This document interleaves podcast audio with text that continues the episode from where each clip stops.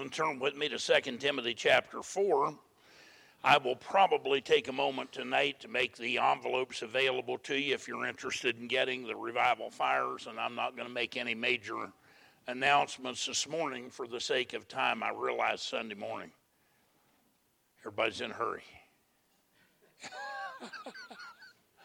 so I won't take time for that. But there are, if you were here the last time I was here, I'll tell you this there are some new books probably anywhere between four and six new books since I was here the last time. Some of them are children's books, some of them are the other variety as far as written to adults, but uh, there are new books. So if you want me to point those out to you, I'll be at the table to close the service. 2 Timothy chapter 4 and verse 6, if you've located that, would you go ahead and stand with me, please? Stretch your legs one last time while would read the text and pray. Heavy, heavy emphasis on the word last. You need to understand something about me. When people walk around while I'm preaching, it distracts me. When I get distracted, I forget where I'm at in the sermon. The only thing I know to do is go back to the beginning and start over. So if you'd like to eat sometime today, help me.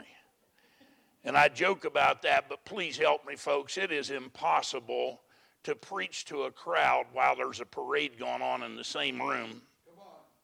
And it seems like after the first person moves, everybody feels like they have license, and the only way to stop it's for the preacher to tell somebody, sit down, and then everybody gets offended. So let's avoid that because I'm not beyond telling somebody to sit down, but I'd really rather not have to do that. And, uh, you know, I'm going to be as brief as I can, but please help me. And let's make sure we have sanctity where somebody can hear without distraction. They're, they're not distracted by things going on around them. Please help me with that. 2 Timothy chapter 4, verse 6. Bible says, For I am now ready to be offered, and the time of my departure is at hand. I have fought a good fight. I have finished my course. I have kept the faith. Henceforth there is laid up for me a crown of righteousness, which the Lord, the righteous judge, shall give me at that day, and not to me only, but unto all them also that love his appearing. Let's bow our heads together, please. Father, we love you. We thank you for the word of God and for the privilege to be in this place. And Lord, I yield to you. I ask, please, that you'd fill and use me to be a help and a blessing. I pray if there be a lost one, you'd draw that one to yourself and save them. I pray for your people, you'd stir us and minister to us. Pray you'd get great glory to your name, and please bind the enemy, the strong man, off the service, that he'd have no impact. We pray you'd hedge us about in the Spirit of God, doing hearts of men and women what no preacher can do, and we'll give you the glory for what's accomplished, for we ask it in Jesus' name. Amen. Go ahead and be seated, please. I want to point out what he says here in verse 6. The Apostle Paul, when he penned these words by inspiration of God, was a prisoner of Rome. He was going to be publicly executed uh, in the very near future by Nero, an emperor, and uh, he was looking in the face of death. And Paul says in verse 6 For I am now ready to be offered. When he used that word offered, he likened himself to an Old Testament sacrifice that would be offered on the altar. And any Jewish person that brought a lamb of sacrifice to the altar understood uh, that once they offered the lamb and they turned to go home, the lamb was not coming with them. It was there was finality to this. It had to die. Paul said, uh, "I am now ready to be offered.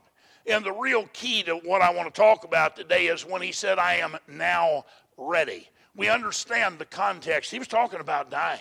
He said, I am now ready to be offered. And then he said, and the time uh, of my departure is at hand. Oftentimes, people are bold about dying. Well, I don't care about dying. I don't care about hell. I don't care about. Uh, they talk that way when they think death is way off in the distance. But Paul knew because he was scheduled for public execution, he was looking in the face of death. I am now ready to be offered, and the time of my departure is at hand. He said, I'm not talking about something's going to happen a year from now, or six months from now, or 10 years. He had days at most, and maybe only hours, when he penned these words. And he could say with great confidence, I am now ready to be offered. And the real question is, are you now ready? I'm not asking you what your good intentions are for tomorrow or for next week or what you think you might accomplish before you die, but are you now ready? He said, I am now ready. That word now does not speak of some later time. You know, in 2 Corinthians 6 and verse 2, he tells us if we're not now ready, he tells us when to get ready. I don't know if you realize this or not, but God not only tells us how to get saved, he tells us when to get saved. In 2 Corinthians 6 and verse 2, he said, Behold, now is the accepted time. Behold, now is the day of salvation. Is there anybody here that doesn't know when now is? We know, don't we? Now is not later. Now is not a convenient season. Now is not when I get straightened out. Now is pressing. There is urgency and God asks the unanswerable question how shall we escape if we neglect so great salvation? Hebrews 2 and verse 3. So he tells us that now is the accepted time. If there is an accepted time, there is also an unaccepted time. If any time was acceptable and you could do it at your leisure, God would not have told us when the acceptable time is. He said, Behold, now is the accepted time. Behold, now is the day of salvation. You say, What's the big issue? Now is all you are sure of. And if God gave you hope for tomorrow, He might be the one that was responsible for you dying lost because He left you under the impression that you had more time. Uh, Jesus said to some people who wanted to kill him in the street, He said uh, uh, that uh, my time is not yet. He said, uh, This is not, he said, there's a certain way I'm going to die. It's prophesied in Scripture. I'm not going to die in the street, I'm going to die on the cross.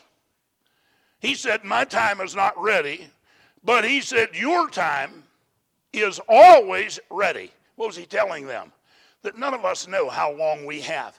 There could be somebody listening to my voice this morning that has less than an hour in this world. This could be, it very well could be your final opportunity. It could be the last sermon you ever hear. It could be the last invitation you're ever in. Could be the last chance you ever have to get ready to meet God. Could be the last chance you have to get saved. And if I were you, I'd look at it in that perspective because it certainly could be.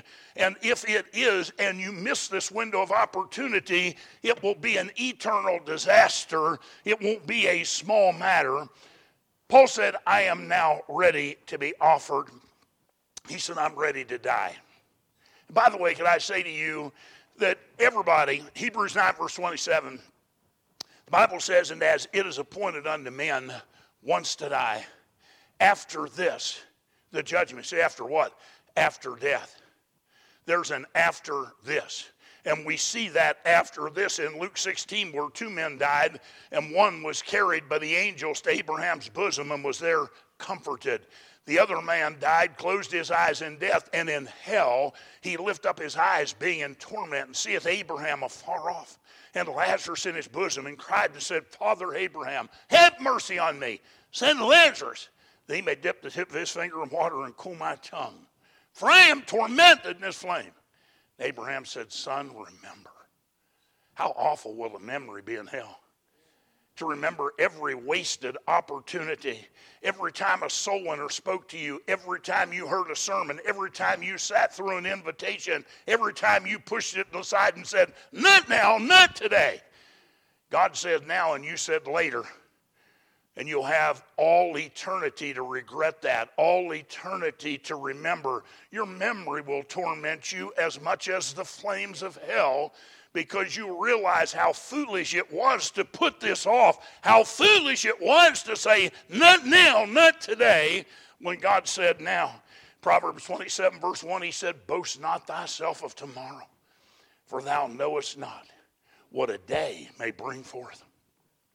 Don't bank on something as fragile and as uncertain as tomorrow with something as precious and as permanent as your eternal soul at stake.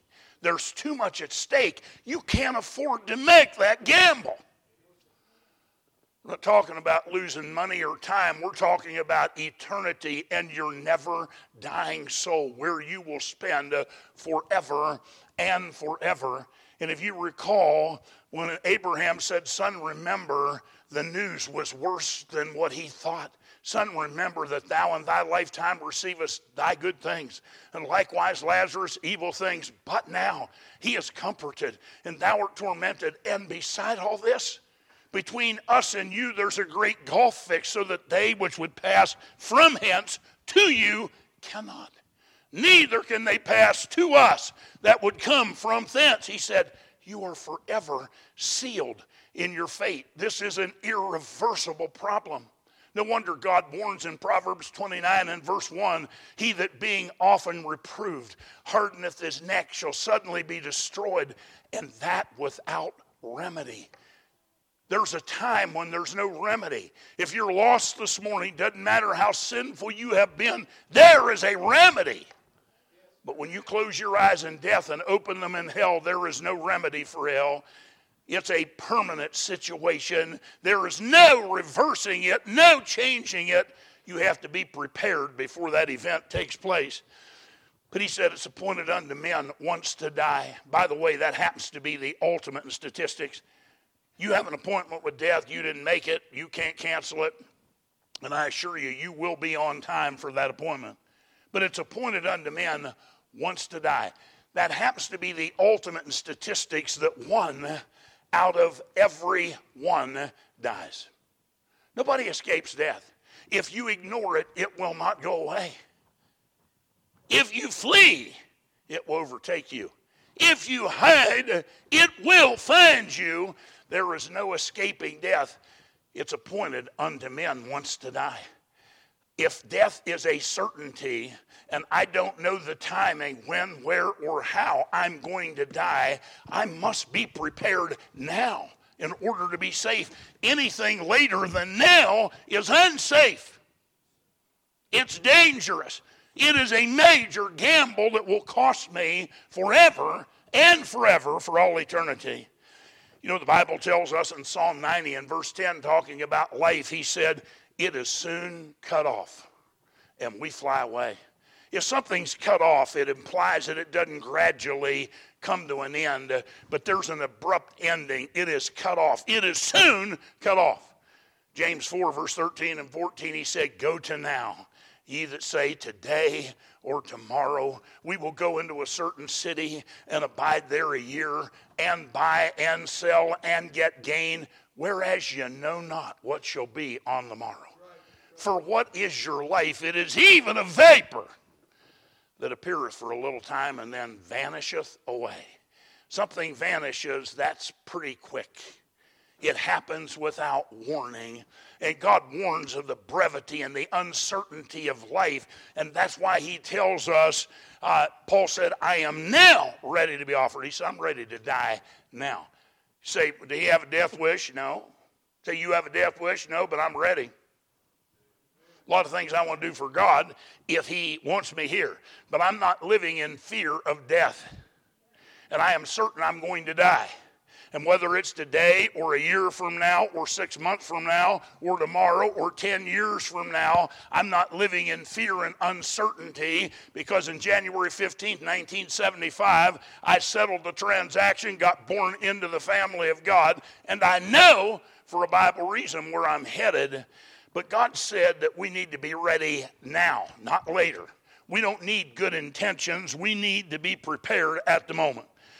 You know, sometimes when a person says they know that they're going to heaven, someone else thinks, boy, they're arrogant, they're self righteous. Uh, Paul said uh, in 2 Timothy 1, verse 12, he said, I know whom I believe. He said, I'm ready. But it, earlier, he said, and I know whom I believed, and am persuaded that he is able to keep that which I have committed unto him against that day.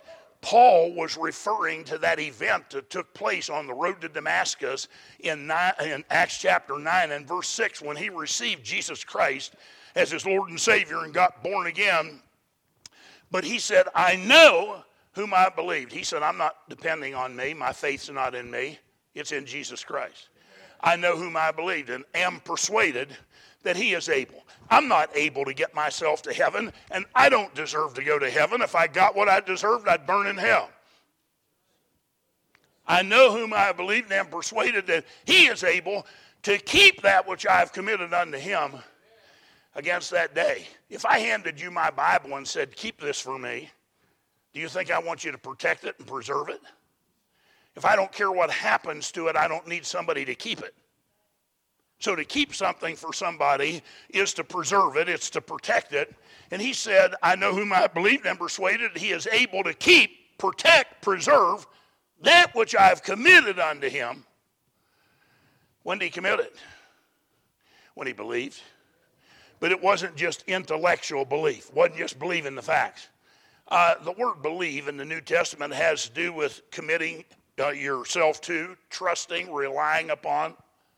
Uh, Paul said, There was a day and a time on the road to Damascus when I stopped trusting being a Pharisee and a good person, and I put all my eggs in one basket. And if the Lord Jesus can't get me to heaven, I'm not going to go. I know what he did was sufficient to satisfy the Father, to pay the penalty of sin. I'm trusting his finished work as my way to heaven. I have a definite time and a definite place when I committed the care of my soul to him, Paul made a deposit. He said, I'm going to quit trying to save myself. He didn't say, I'm going to quit trying to live holy or live godly or live right. I'm just going to quit trying to save myself. He said, I'm trusting what Jesus did. And he said, I put this in his hands. I committed it to his care. I'm relying totally on what he did on the cross. Look, let me put it in perspective for you. If you go to the bank and make a deposit, are you trying to get rid of that money? No? But you are putting it in someone else's care. Do you expect them to take care of it? Do you expect it to be there and in good shape when you're ready to draw on it? So you weren't trying to get rid of it but you did place it in someone else's care. You're trusting them with it. They're entrusted with it. You made a deposit. Um, let me ask you this. How many of you would go to the bank and try to make a withdrawal when you never made a deposit? They put people like that in jail, you know. Uh, you would not go and try to draw on something you never deposited. Let me ask you another question. Suppose you had $1,000, and instead of putting it in the bank, you put it in a tin can, buried it in the backyard, and while you were gone, somebody found out you had that $1,000 buried. They dug it up and stole your $1,000. When you came home and found it missing, would you go to the bank and complain? Why? It's not their problem. You never committed it to their care. Please stay with me. You know, there's a lot of people in this world well, I don't think a loving God would send a sinner to hell. A loving God doesn't send a sinner to hell. A loving God sent his son to Calvary so no sinner would have to go to hell. But if you're going to heaven, you have to make a deposit. God does not take hostages to heaven. He does not capture people and take them against their will. There has to be a day and a time when you make a deposit by faith, when you commit the care of your soul to Christ, when you rely upon Him and experience the miracle of the new birth. And if you don't ever do that, it's not His responsibility to get you to heaven when you won't make a deposit. I assure you, if you make the deposit, He'll make sure it's secure. But if you never trust him and never make the deposit, it's not his fault you went to hell. He died for you, but he's not going to force you to receive him. There must be a definite time. Paul said, I know whom I believe, and am persuaded that he is able to keep that which I've committed, that which I've deposited, that which I have entrusted him with, the care of my eternal soul. Against that day, what day is that? That was the day Paul was looking in the face. That's the day you don't know which day is. Huh? You and I don't know when that when which day is that day for us. Since Paul was going to be executed, he knew. He knew when the time of his departure was scheduled. He knew when they were planning to behead him. He knew you don't have that luxury of knowing. So you can't wait till the last hour or the last day or what if this is the last hour? What if it is? Better make sure you're ready. You know, Luke 12 and verse 20 tells us about a man who died unprepared. And when he closed his eyes in death, he heard these words from God Thou fool, this night thy soul shall be required of thee. Then who shall those things be which thou hast provided? He said, You've done pretty good at providing materially. But he said, You did not, you played the fool. You did not prepare for the one certainty of life that's death. There are a lot of uncertainties and possibilities in life, but I'm telling you, death is a certainty, not a possibility. It's appointed unto men once to die. Everybody under the sound of my voice is going to die at some point in time. I'm going to die. So I don't want to think about that. Yeah, I know. Because you want to live in fantasy land and assume that's always going to happen to somebody else. Nothing more dangerous than you and I living in denial and living in a state where we're not looking at truth and uh, preparing against the certainty that God declares in Scripture. You know, the Bible tells us that salvation is a must. And uh, Jesus said in John 14, verse 6, He said, I am the way, the truth, the life. No man cometh unto the Father but by me. In Acts 4 and verse 12, he said, Neither is there salvation in any other, for there is none other name under heaven given among men whereby we must, we must be saved. This is not optional, it is a must. And when Jesus talked to Nicodemus, who was a good, moral, religious man, he said, Marvel not, don't be shocked, Nicodemus, that I said unto thee that ye must be born again. You say, but he's a good man. I'm a good person. I'm a religious person. Yeah, so was he then why'd have to be born again? Because first time you were born, you're born into Adam's family. 1 Corinthians 15, verse 22 says, As in Adam all die, even so in Christ shall all be made alive. When I was born physically, I was born into sin, and the wages of sin is a second death in hell. And for me to escape what I deserve, I have to get born into God's family. And just like Adam's sins imputed to me when I was born physically, the righteousness of Jesus Christ is imputed to me when I'm born spiritually. And according to the Bible, John 1 verse 12 tells me when I get born again, it said, But as many as received him, to them gave he power to become the sons of God, even to them that believe on his name, which were born not of blood, nor of the will of the flesh, nor of the will of man, but born of God by receiving Jesus Christ as their personal Savior. So the Bible tells us this is urgent. Now is the time. If you are not now ready, he said, Behold, now is accepted time. Behold, now is the day of salvation. He said in Isaiah 1, verse 18, Come now and let us reason together, saith the Lord. Though your sins be as scarlet, they shall be as white as snow. Though they be red like crimson, they shall be as wool. But come now, though the sin stain be deep and dark, come now. Ecclesiastes 12 and verse 1, he said, Remember now thy Creator in the days of thy youth, while the evil days come not, nor the years draw nigh, when thou shalt say, I have no pleasure in them. God said, If I don't remember him in my youth, the days may come when I have absolutely no pleasure in life. Listen, no pleasure means no pleasure. No spiritual pleasure, no sinful pleasure, no worldly pleasure, no carnal pleasure. No pleasure means no pleasure. None.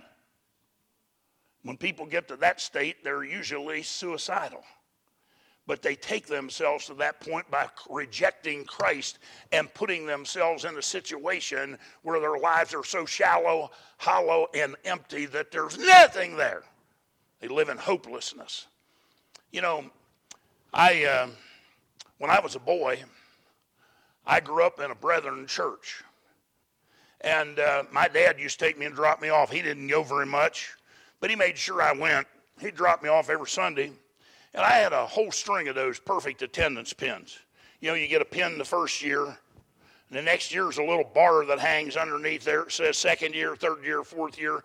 I had about six or seven years of perfect attendance in Sunday school. Wouldn't you think if you spent six or seven years, 52 weeks a year, once a week, in a Sunday school class, that somebody by accident would give you a clear presentation of the gospel and tell you how to get born again?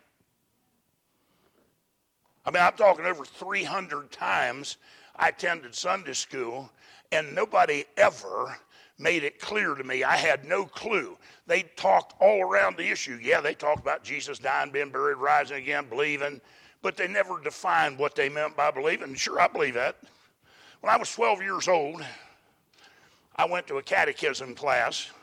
They asked a whole Sunday school class a bunch of questions, and we all agreed that we believed those things. We acknowledged them intellectually. So they baptized all of us, made us members of the church. I went down a dry center, came up a wet center, still lost. Nothing happened in here. Water doesn't cleanse sin, the blood of Christ does, and there's got to be a time when you receive Him and get born again. I was still lost. And uh, when I got into my teen years, I did what most lost teenagers do. I quit church. I had no interest. I get out of church. When I get out of church, I got hooked up with all the wrong crowd drug crowd, alcohol crowd. And of course, my dad was a good, hard-working man. He wasn't saved at the time. He was lost. My dad was my hero. And uh, what my, in my mind, whatever my dad is, that's what a man is. And uh, so he was my hero. Very hardworking man, high character in that area. Always took care of the bills, never missed a day's work, all that kind of stuff. But on weekends, he liked drinking and fist fighting, bar hopping. And uh, so I'm watching my dad and I'm patterning myself because I'm going to be a man like my dad's a man. And uh, so I started developing all those habits, getting involved in all those things, along with things that my dad didn't do, like the drugs and some of that other stuff. But I, I got involved in all that stuff. And uh, when I was about 18, I wasn't even old enough to drink yet. I got a job as a bouncer in a nightclub called the After Dark. And uh, I was got the job, and about when I was I, right after I turned 20 years old, and I'd had that job for over a year, year and a half probably. After I turned 20 years old, my dad had a heart attack. He's 39 years old. It didn't kill him, but they didn't give him a good report. Doctors told him you're inoperable and uh, can't do anything for you. You have bad blockages. Better set your house in order. You may have six months, may have a year. So that sobered him quite a bit, and he never was an atheistic guy, a guy. He always believed in God. That's why he took me to church and dumped me off there. But he had been working with some fellas at the trailer factory that had a really good testimony. They were godly fellows, had a testimony, and he'd keep them at arm's length because he liked his drinking and carousing. But he really had a lot of respect for them because they were so real and so consistent. So when he had that heart attack and got out of the hospital, uh, he went down to hear one of them preach. One of them was a lay preacher, the other was a Sunday school teacher in a little country church too small uh, to pay a pastor. So they both had regular jobs and started that church. But he went down to hear the guy preach. The guy preached a gospel message like he'd been witness to so many times, but gave a weak invitation. I'm not sure people know how to give one of those, but anyway, they gave a weak invitation, and when they did, uh, he got out of there, but he came home, took his Bible. He had just bought a Bible, went, walked across the street, not really a street, old road, walked across the road into a wooded area, sat down under a hickory nut tree, read the Gospel of John and when he read the Gospel of John, he got saved. And when he came out of that woods, he asked the Lord to save him while I was over there. When he came out of that woods, I mean, it wasn't like he come out with the glow of God on him, but within days, I'm looking at my dad and I'm thinking, who is this guy? and what in the world has happened to him. I mean, his life was transformed. Uh, he, he was reading his Bible every day, praying every day, going to church Sunday school, Sunday morning, Sunday night, Wednesday night. Um, you know, beer came out of the refrigerator, cigarettes out of the shirt pocket, cussing stopped. And he, after he got saved, two weeks later, my mother, who was a churchgoer, she got saved because she decided, I'm religious, but I don't have what he has. Whatever he has, I don't have that. I don't have that. So she got saved. And once she got saved, then they started working on me. Now you understand, I'm still following my dad's former example. And uh, I'm going that way as hard as I can, and I'm in shock about what's going on with him. And they started witnessing to me. I mean, they gave me absolutely no space. They witnessed to me, and uh, they were annoying. I mean, annoying. You know, say, well, preacher, you better be careful. You're liable to drive them away. Where are you going to drive them to? Hell number two? They're going to the only hell there is. They need Jesus Christ. They need Him now. Somebody better press the issue. And they pressed the issue with me. I'm not kidding. Um, see, when I graduated from high school, I had a good job. Um, but I didn't move out and rent my own place. I went ahead and stayed there and paid board. So why'd you do that? Because I like my mother's cooking a lot better than mine. So I stayed there and paid board. I rented to stay at home, and uh, I could come and go as I pleased, and I didn't basically have anybody telling me what I was allowed to do uh, because that my income was paying rent. But the problem was, I was eating all those meals there. So when my dad got saved, I'd eat lunch with him every day. He'd come home from work. Was about five minutes from there, and I'd sit down at the kitchen table, and my dad looked across the table and he'd say, "Denny, if you don't get saved, you're going to die and go to hell." He had about as much tact as a wounded buffalo. But, I mean, I'd sit there and squirm, and uh, I was glad to get out of there. I'd gulp my food down, jump up, get out of there. But he never, I mean, he never failed. I'm, every time. Every Sunday morning, he'd wake me up. I'd get in 2, 3 o'clock in the morning from that bouncing job. And uh, he'd wake me up. He'd come in and shake me and say, Hey, you going to church this morning? And I'd tell him the same lie every week. I said, No, I'm not going this morning. I said, I just got in. I said, I'll go tonight. I had no intention of going tonight. That's the biggest liar you ever saw. And uh, I was planning on being as far from the house as I could by nightfall. And uh, so, um, you know, my, my mother, I'd come in at one or two o'clock in the morning, that bouncing job sometimes, and I'd smell food. When I'd come in, she'd get up out of bed and come out. She'd have a meal warming in the oven. She'd get that meal out, put it on the table, and uh, feed me a big meal at 2 o'clock in the morning. And she'd say, Hey, I want to read something to you. And I always thought, Oh, no. No, she was always back there in the book of Revelation where the locusts are coming out of the pit and stinging men for five months and they want to die and can't die, you know. So I'd be sitting there eating this food and she's reading this stuff to me and I'm listening to it. And then I'd go to bed, rolling around all night, them things stinging me. Uh, but they just never, ever eased up. They just kept the pressure on me. And uh, finally, you know, I always told them the same lies. My dad wake me up I'd him I'd come. But I made a mistake one Friday night. I was drag racing on Friday night. And uh, I, had, I had a hot car back then. I had a Plymouth Valiant with a 225 slant six in it. That baby do a quarter mile in about five minutes. Uh, but I was racing a four cylinder Yenko Vega, and I beat him on the first run, best of three. We lined up on the line. I floored it, popped the clutch, and springs went everywhere. I tore the clutch out of it. So I coasted off side of the road.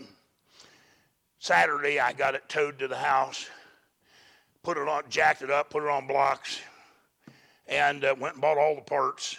Had nobody to help me. Sunday morning, I was up early, and I went out there and unhooked drive shaft, un- unhooked the uh, linkage, unbolted the bell housing, wiggled the transmission off, dropped my chest, rolled off to the side, and started working on that vehicle.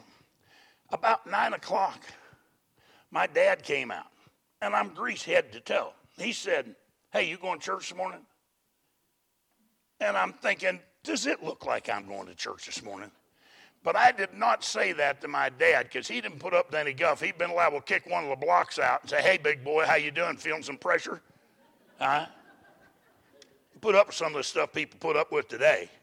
But I, uh, I told him same lie. I said, "Nah." I said, "I got to get this car ready so I can go to work on Monday." I said, "I'll come tonight."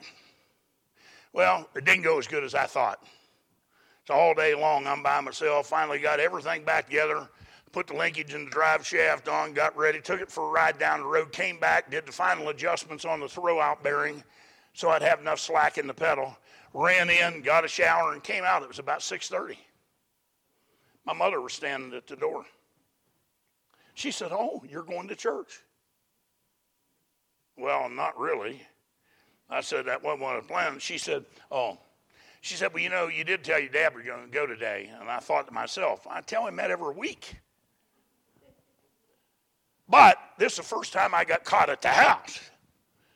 And I had really, uh, really, it's been, been hard on my dad because he set the example now. He's saved going to heaven, and I'm going to hell. And it's eating him up.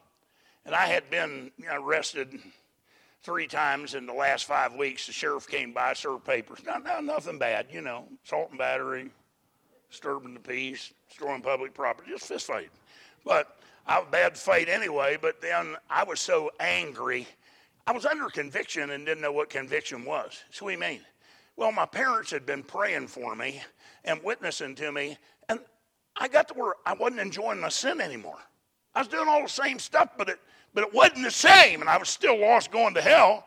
But I was doing all the same, and they had prayed me under conviction. It made me angry.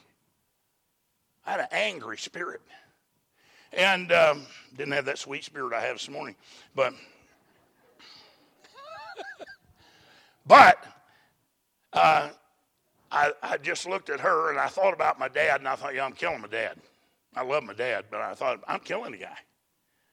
Because it's just killing him that I'm lost and he, and he can't get me to even do a church service. I told her, I said, I asked her first, said, what time do y'all get out? She said, about 8.30. I said, okay.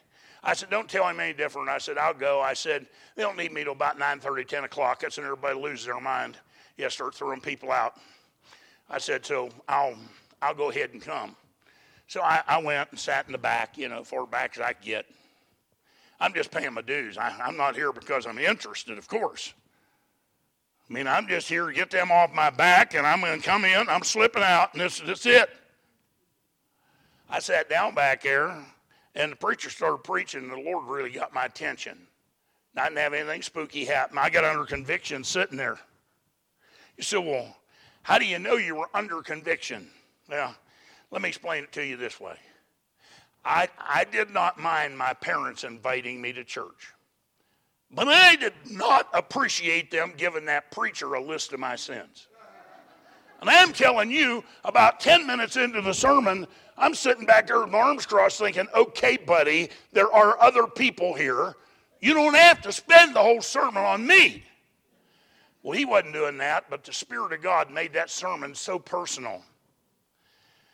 And once again, we came to the end of the service, and boy, I mean, if they'd give a decent invitation, knew how to do it and give them one, I'd come forward and got saved because I mean, I was really, I knew I needed what they were talking about, needed it bad. But they closed service. I went out, got my car, drove up to little T intersection, and I could make a right and go to that nightclub, the After Dark, where I could make a left and go home. The only problem was when I got in the car, the Lord didn't stop dealing with me, still dealing with my heart. I didn't have to be in the church building. I mean, it kept going. I got when I got left stop sign, I sat there probably 30 seconds, and there was a light snow falling. And I thought, you know, if you get in a car wreck, you're going to get killed and die and go to hell. You sure you want to gamble on that? And then the Lord just, I didn't see, and I didn't have a anything spooky happen. I didn't hear an audible voice, and I didn't see a 900 foot tall Jesus. Nothing weird happened. All that happened was the Lord convinced me in my heart, now or never. Now that scared me. Because I was really kind of running. I didn't want it to be now, but I definitely didn't want it to be never because I knew what my parents had was real. And I didn't want the day without that. And when I considered the possibility of now or never, I said, you know, I better go to the house. I made a left, went to the house, went in my bedroom, got on my knees. I spent all night praying. I asked the Lord, probably asked the Lord to save me 10 times. I'm sure He did it the first time. And I spent the rest of the night confessing my sin. You say you have to confess all your sin, be saved? No, but I was trying to get right with God. Uh, and when I got late, I wasn't done. Don't look at me so pious. The only thing holding your halo up's your horns. Uh, but when I come out of that room in the morning, I mean, I was the same person in many ways, but something happened in here that was a real transformation, and the change began immediately. And the things that God did in my heart, uh, I bought a Bible that week. I'd known Bible. I went and bought a Bible, a leather Bible, spent almost whole paycheck on Bible. Uh, the lady cheated herself, and I knew I'd gotten saved in because I made her take the 10 bucks she cheated herself out of. And I've never done that before. You can't count, that's your problem. Been my attitude. huh? But I gave her the ten dollars, and I had to argue with her, get her to take it. She didn't believe she messed up on it. I said, "No." I said, "You did." I said, uh, "You didn't charge me enough." And uh, so, went ahead and got that Bible. One Sunday morning, I was the first one out of bed, sitting at the kitchen table. And my dad came through the hallway and saw me sitting there, and he said, "Where are you going to the drag races?" I had some buddies that used to run streetcars, that ran the 12s and 13s, uh, and there was a track about 40 miles from there. That's the only time I get up early on Sunday morning was to do that. And I said, "No, I'm going to church." When I told him I was going to church, I, he just took off for the bathroom. I'm sure he was catching tears and in shock. Uh, that morning I went to church, and I could hardly wait for the preacher to get done. You know, kind of like some of you, but for a different reason. But uh, I could hardly wait for him to get done because, I mean, I wanted to get down here. I want to know I'm going to heaven. I'm worried about this. I'm telling you, I want to be saved. I want to know I'm saved. I don't want to think, or I want to know because I believe there's a heaven, believe there's a hell. I know I'm a sinner. I know what my parents had real. I want that. And if it's, uh, I, don't, I don't want to gamble on this. So, I mean, as soon as they got finished or that invitation, they didn't get much of an invitation. I just stepped out and came down fellow named Wayne Summers went through the plan of salvation with me. I prayed that morning, but I told Wayne when I prayed, I said, Wayne, I did this Sunday night. I said, and I understand now. I said, I believe I'm already saved because something's already going on in here, but I said, I needed to get through this. Huh? So when I got saved, I started working on all of my old cronies, all my old buddies. And uh, one of those guys, a fellow named Bucky, I probably mentioned him when I preached here last time. I tell the story of him quite often. And there's probably 20 guys that I could tell the story on. But uh, I talked to Bucky on Friday night, witnessed to him, and uh, he, he stood there and looked at me and he said, I've been watching you. Now, when he said that, that really scared me because I had plenty of baggage. I was a brand new convert. He said, I've been watching you. And then a tear wandered down his cheek and he said, I know what you have is real. I got saved in January. This is about March, early March. Late snow falling that evening. And I witnessed to Bucky, and he had a bag of mesh compote. He tore it and flew all through the snow. Smashed a bottle of Boone's Farm wine on the ground. I thought he was going to get saved. And after all of that, I said to him, I said, Bucky, why don't you get that settled? He said, No. He said, But I promise you. He said, I'm not going to get saved right here. But he said, I promise you, he said, if you'll pick me up on Sunday morning, he said, I'll come to church on Sunday. And he said, I promise you, I will get saved on Sunday. He not only promised that he would come, he promised that he would get saved on Sunday. And I said to him, I said, Bucky, I want you to come Sunday. That was his nickname, Bucky.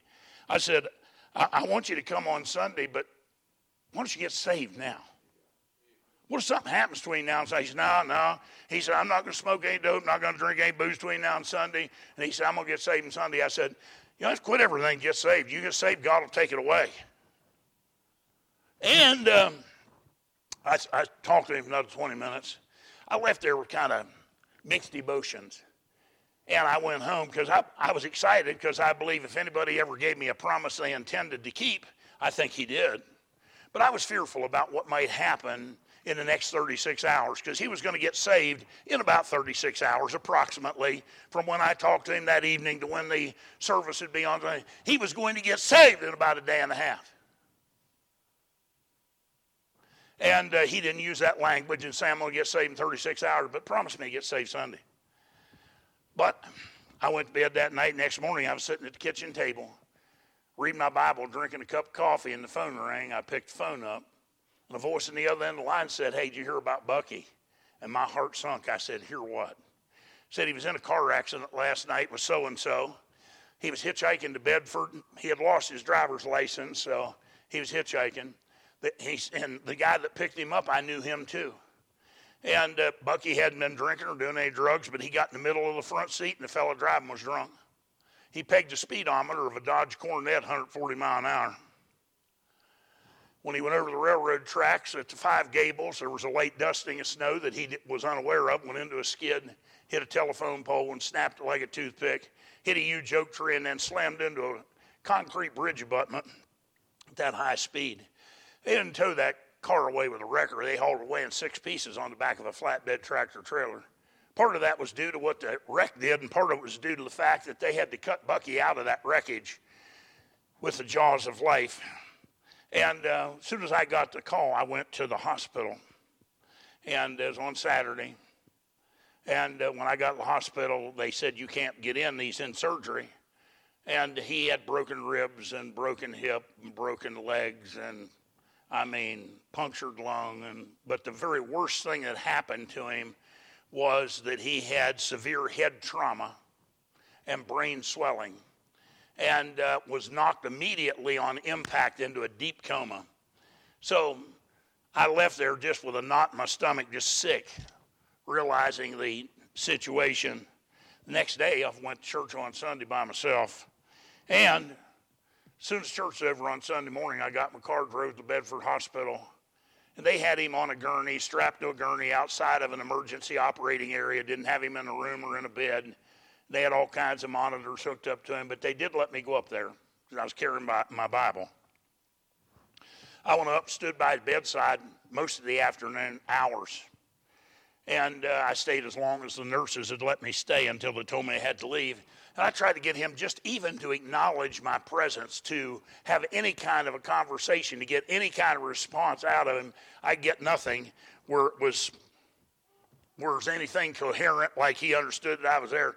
But every now and then he'd start crying out, Get him off! Get him off! Get the rats off! Get him off!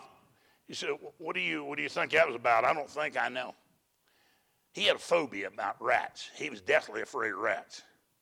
You know, like some people are snakes and other people spiders and other people of different things. But he had a phobia about rats. Here's a guy in Proverbs chapter 10. The Bible said, The fear of the wicked, it shall come upon him. All of your fears and phobias will come to pass forever, repeatedly, without end and without end and without end in hell. He is a rotten thread from hell. He has not yet arrived. He's already experiencing some of the agony that a lost soul experiences forever.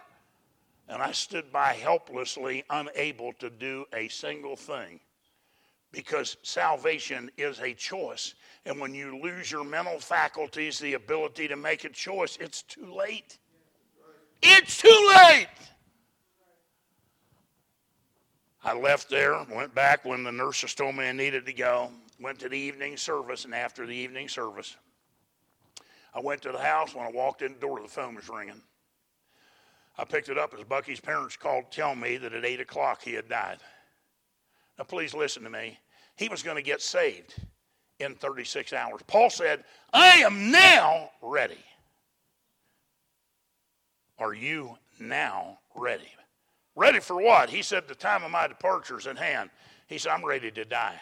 Are you now ready? I didn't ask you if you want to die, if you're excited about dying, if you have a death wish. I ask you if you're ready. Have you done what God said is necessary to be prepared against the certainty of death that could take place in the next 15 minutes? Are you now ready. Paul could say, I am now ready. My friend said, I'm going to get ready in 36 hours. I promise you. The only problem was he didn't say 36, but he said, I'll get saved Sunday morning. I promise you I'll get saved. Better be careful about making promises you can't keep. You can't guarantee that you'll be alive in one hour, much less 36 hours. You can't guarantee you'll be alive at 1 o'clock, much less 7 o'clock this evening. God said, Behold, now is accepted time. Behold, now is the day of salvation. Paul could say, I am now ready, knowing that the time of his departure was at hand. Don't make the mistake that my friend made. He had good intentions, like a lot of people. But he put it off. He was going to get saved in 36 hours, but four hours later, it was too late. You better be careful about putting your soul on the line, pleading time, because you may lose that bet. And when you do, you lose your soul. And what shall it profit a man if he gain the whole world and lose his own soul? Now is the time. Are you now ready? If not, now's the time to get ready. I wonder this morning how many of us in this crowd,